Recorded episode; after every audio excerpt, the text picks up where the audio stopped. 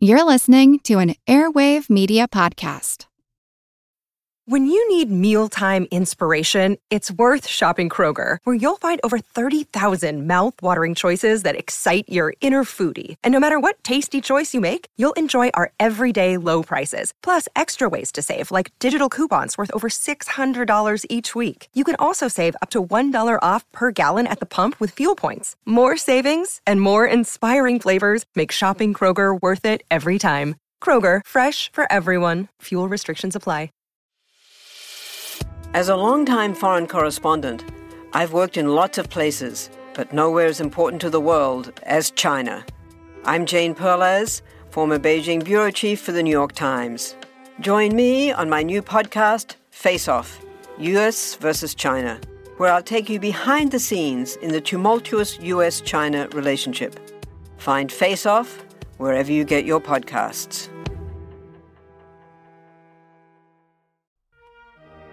Welcome to the Age of Napoleon. Bonus episode The 28th Messidor of Matt Christman. Thanks for joining me. The people have spoken, and your top choice for the bonus episode topic was the 18th Brumaire of Louis Bonaparte, an essay by Karl Marx published in 1852. I was planning on covering the top four vote getters, but I had on a guest for this topic, and we ended up having so much to say that I decided to release this as a standalone and devote an entire episode to the other three topics. The 18th Brumaire is far from Marx's longest work. Most editions are under a hundred pages. But it's incredibly influential. Maybe the most famous maxim in Marx's entire corpus comes from the first chapter, that history repeats itself, first as tragedy, then as farce. If you had to describe the essay in one short sentence, you might say that Marx further develops his theory of class as the driver of history. Or maybe that he illustrates how his theories might be applied to a real life example. But as is typical of Marx, it also includes a lot of interesting digressions and asides. Before we get to our guest, I think it's important to talk a little bit about the background to this essay. 18th Brumaire is often considered one of Marx's most challenging works, and I think one of the biggest reasons for that is he was analyzing recent news. Marx wrote with the assumption his audience would be pretty familiar with the personalities and events he discusses.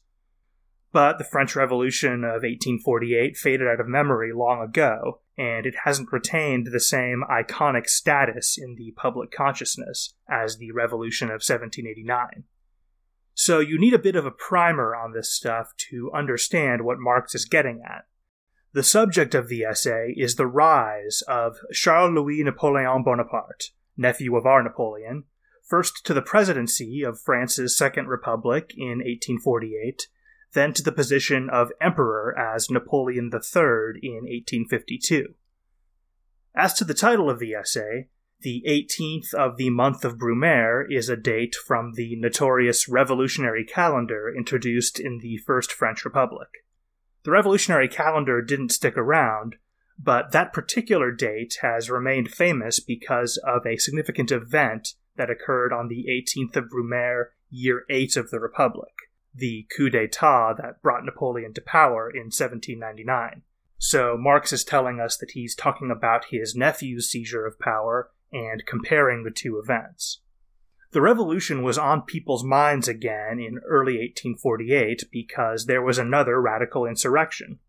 The workers of Paris again led the way, as heirs of the sans-culottes of France's first revolution.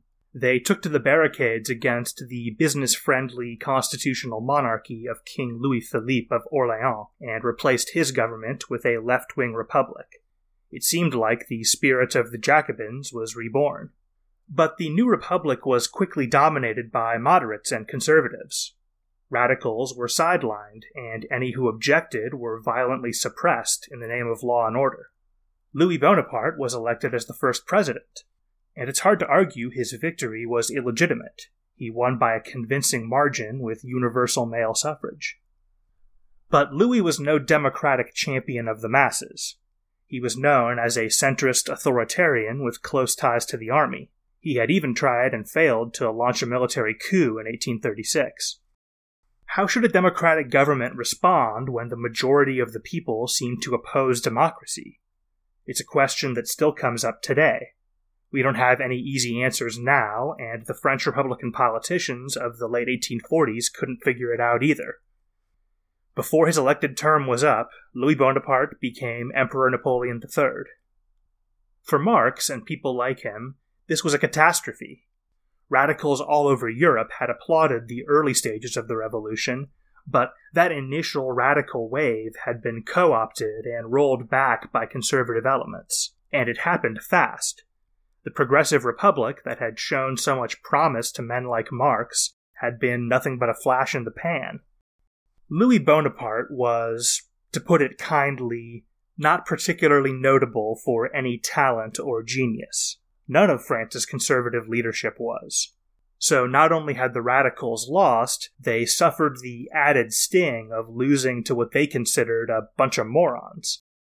Marx and his comrades were left asking each other what had gone wrong, where had their French counterparts failed, and how had this idiot beaten them so quickly and so easily. The 18th Brumaire of Louis Napoleon is Marx's attempt to address some of those questions. He looks at the material and political conditions that weakened and divided the enemies of Napoleon III and made him appealing to key parts of the population. This is pretty cutting edge stuff at a time when most people still looked at events as driven primarily by personalities and fate. So, with all that in mind, I'd like to bring in our guest. I don't plan on making guest appearances a regular thing, but I'm lucky enough to have a friend who's incredibly knowledgeable on this specific topic and a lot of fun to talk to, and it seemed too good an opportunity to pass up. His name is Matt Christman, his writing has appeared in Current Affairs and Jacobin magazine, but you might know him best as co host of the left wing politics and satire podcast, Chapo Trap House. Hello, Matt. Hi. So, I wanted to start out with you know, there's a very striking part at the beginning, probably the most famous part of the essay, where Marx talks about kind of his theory of history. What what's going on there? Well, he claims that he's sort of recapitulating Hegel, and, and that Hegel had claimed that events and personages in history occur twice. And his wrinkle on it, his sort of witty uh, uh, elaboration, is to say the first time is a tragedy, and the second time it's a farce. And that related to what he's talking about, the tragedy, of course, is the is uh, is Napoleon's sort of ending the revolutionary period by seizing power. Uh, and then the farce is his total uh, incompetent, uh, dullard, what, nephew? What is he? Yeah. Taking power from uh, a collection of bourgeois uh, nitwits uh, who had seized power after the 19, 1848 revolution, who styled themselves in many ways uh, after the original French Revolution, but uh, revolutionaries, but had none of their vision or passion or or idealism. Uh, and then, and as they were a sorry, sort of farcical recapitulation of the Jacobins, so too was Napoleon III, a very sorry recapitulation of, of the first Napoleon.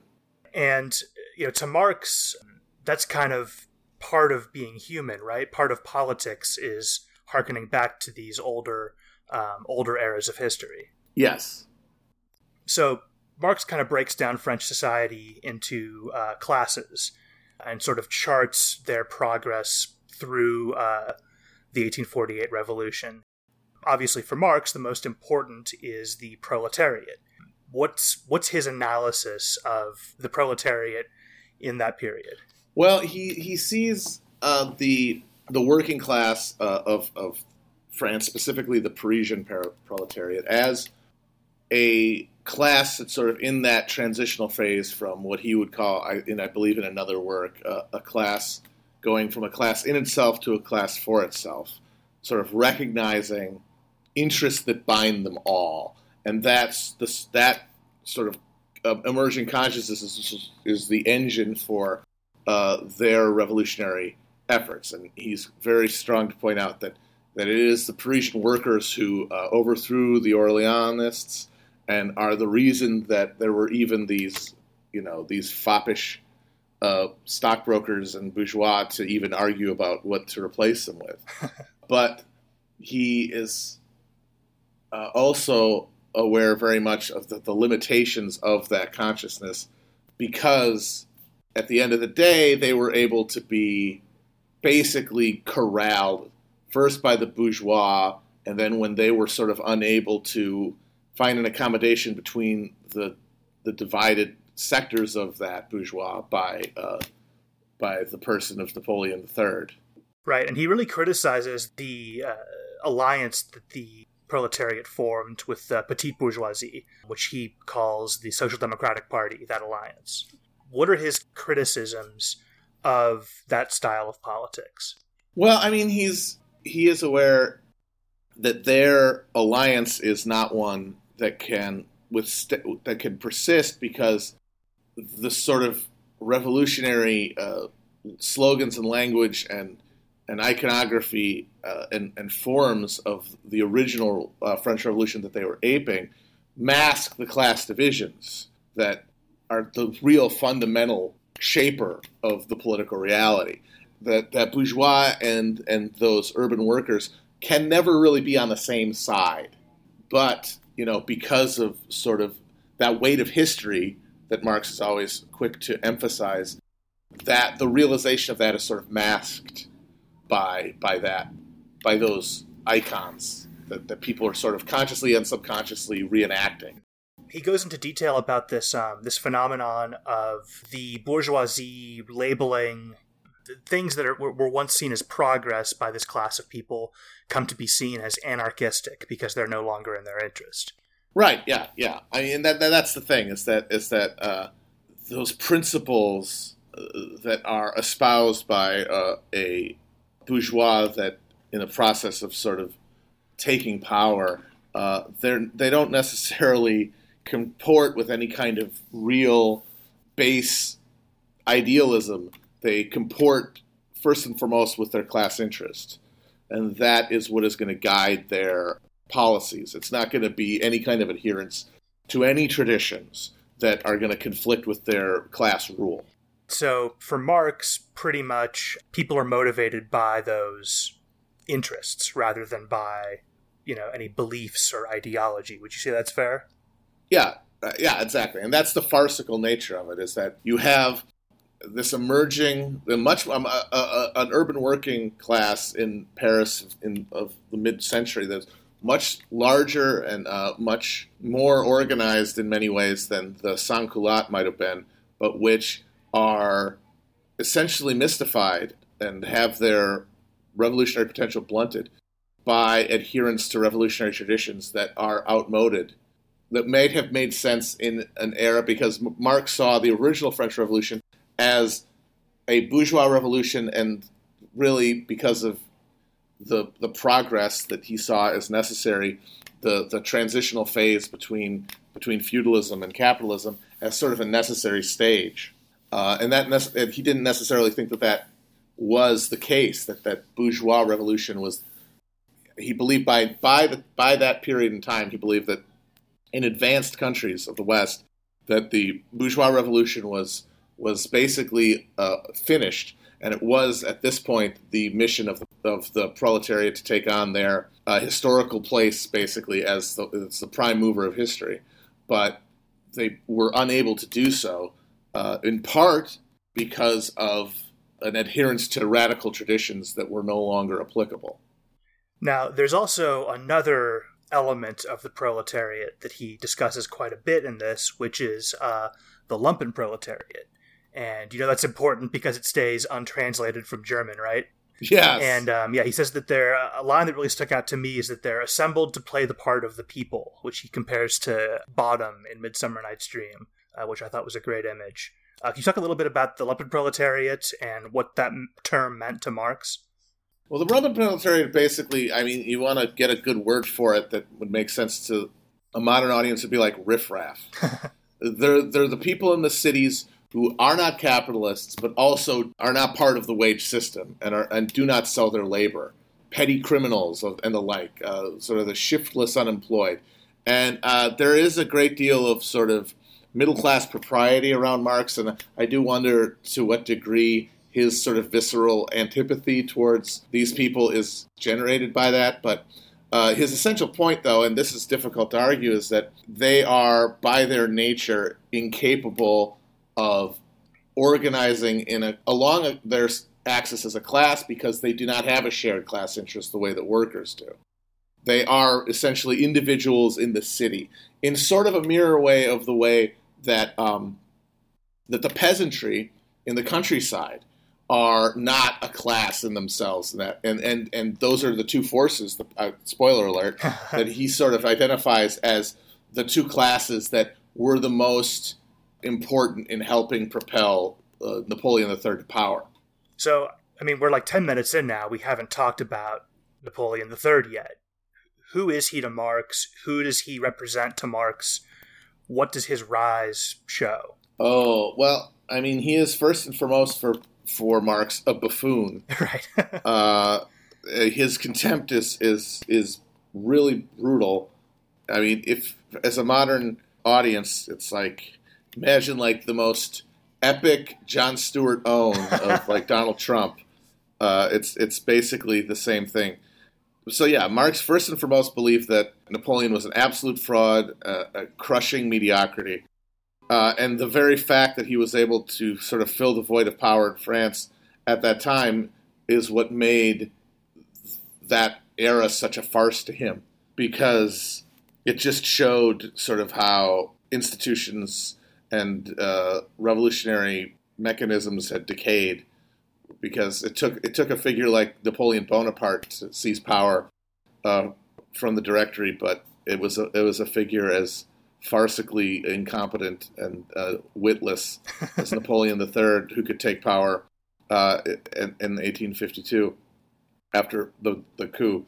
Uh, and and the the essential thing that and and this is the other part of that that repeating concept of, you know, first is tragedy and, and second is fraud, is that both figures, Napoleon and Napoleon III, are dialectical figures in a way, in that Napoleon, the first Napoleon, the OG, the, the talented one, his seizure of power was the resolution of a antagonism within French society uh, in the Directory that was essentially irresolvable, and it was because the Directory uh, after having come into power after Thermidor, essentially had no real basis, social basis, right? Uh, there were there were few people within French society who were, out of genuine conviction, adhered and and uh, and sworn to the Directory.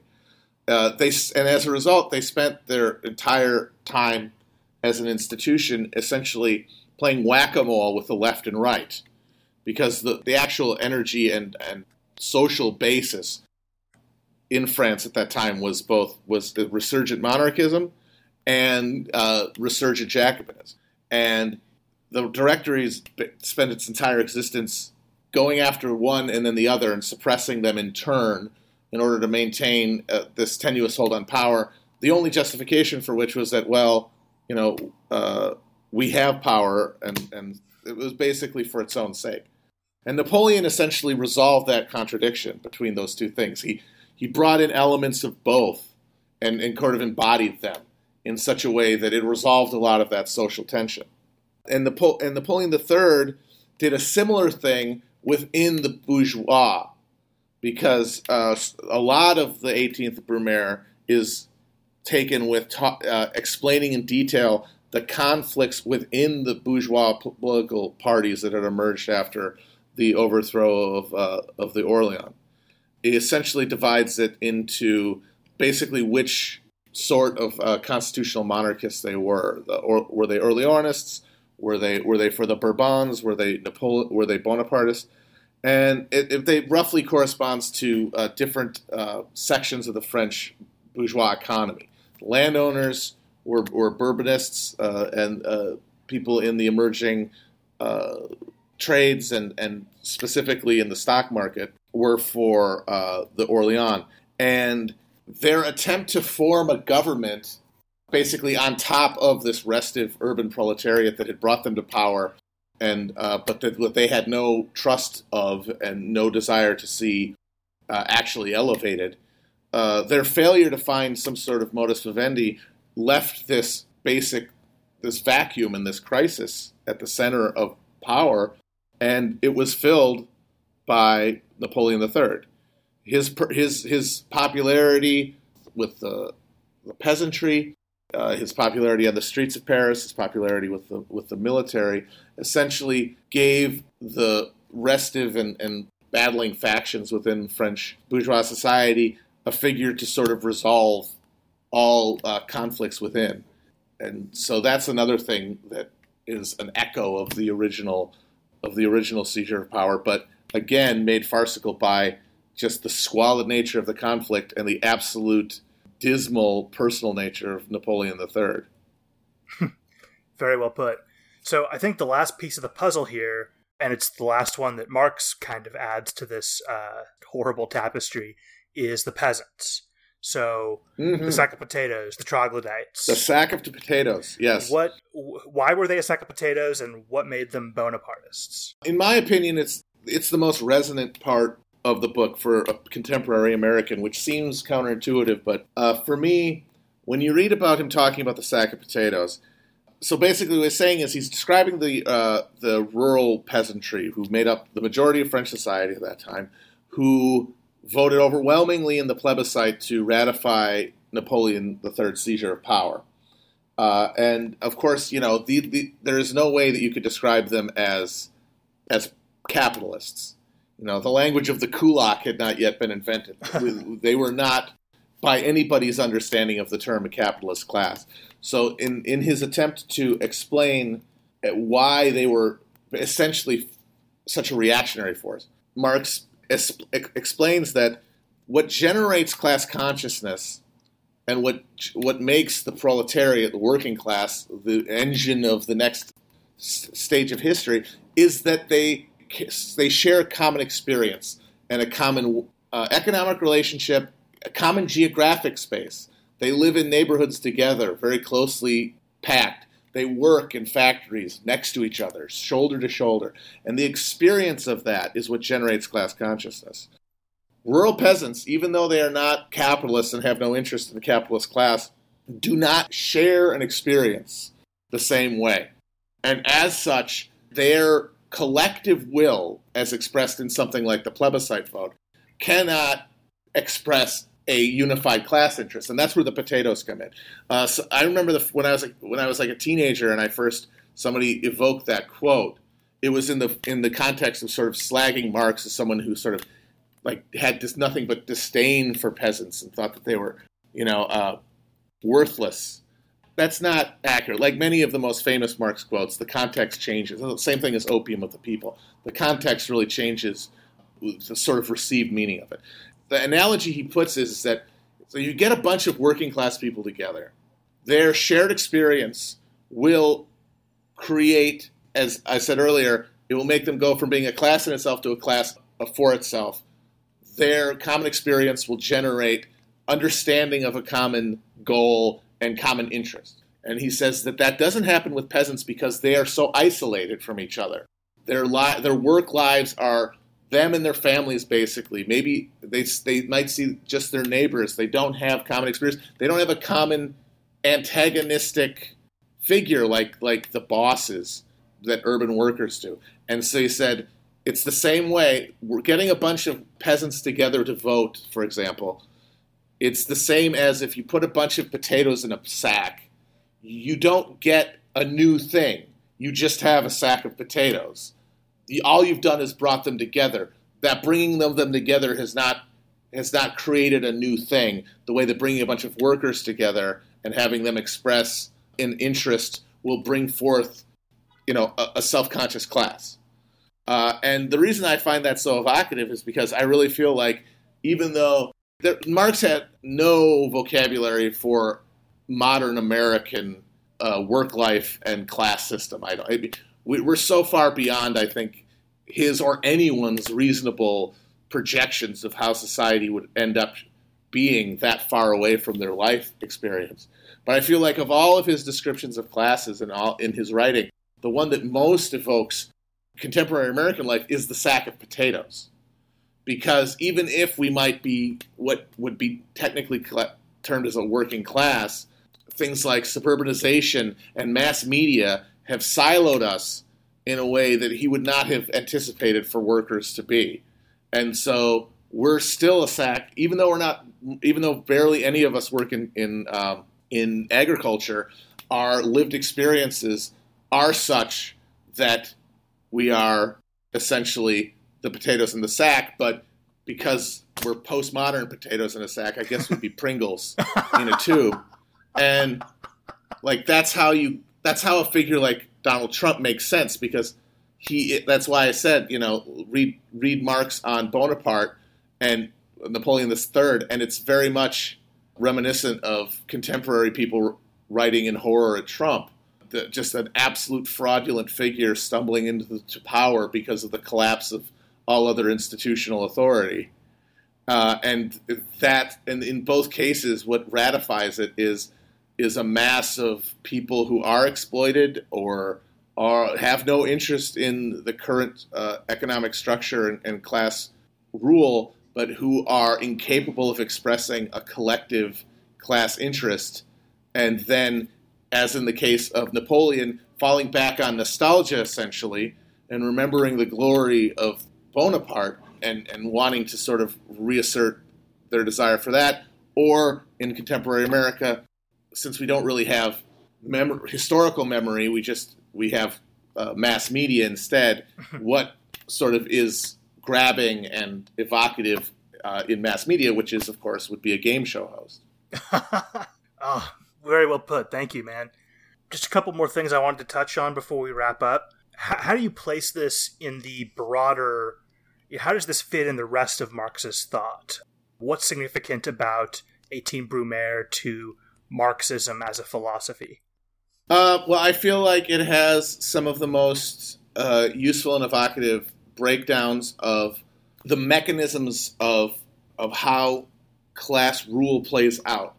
Like specifically, his description of the conflict within the Fr- the French bourgeois that led to Napoleon, I think is uh, is very important because sort of the Bowdlerized Marx, and, and I think I don't know reflexive anti-authoritarianism tends to create in the mind these sort of uh, undifferentiated classes uh, in terms of you know uh, ruling, and and and, and like it's a, a, single a singularity of purpose that uh, is not the case.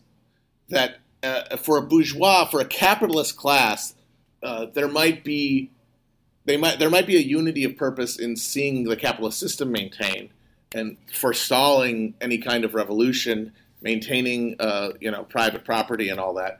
But because of the alienated and uh, unrestrained nature of capitalism itself, those segments within a ruling class uh, will not necessarily have the same interests and will, con- will come into conflict. And that's how figures like Napoleon III emerge, is to resolve those tensions.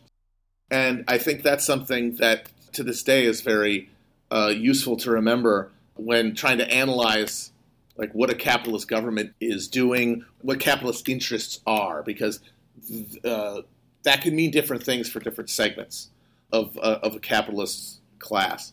So I think that's that's good. I feel like his, uh, like I said, his breaking down of spe- exactly why the working class is the engine of history as he saw it, and and why other classes are prevented from reaching that apotheosis is also very important because it's really the only way to make sense of things like, you know, uh, all of these people in France voting to affirm this this incompetent and incredibly corrupt Claude as their as their new emperor, or you know, uh, as I said earlier, contemporary uh, events. Well, thank you very much, Matt. That was that was really interesting. As always, you're very eloquent on this stuff, and I really appreciate you coming in and being the first ever guest on the show. It's a it's a real honor. I'm I'm a huge fan of the show, and I can't wait to see where it goes. Now that you, I, when the last one dropped, and you're like, okay, we're starting uh, from Napoleon's point of view, I was like, fuck yeah, I can't wait. Thank you. Good to hear. Thank you.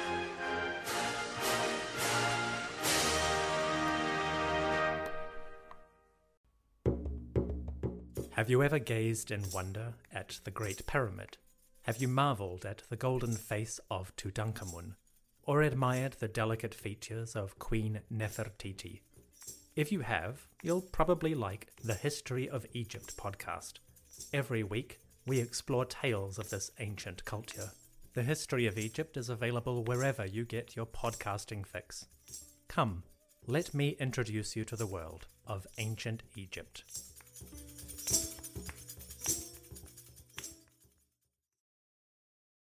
Hello, everyone. My name is Wesley Livesay from the History of the Second World War podcast.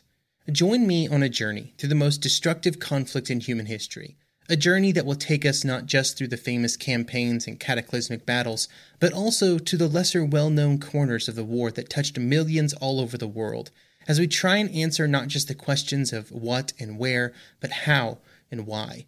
You can find History of the Second World War on all major podcast platforms or at historyofthesecondworldwar.com.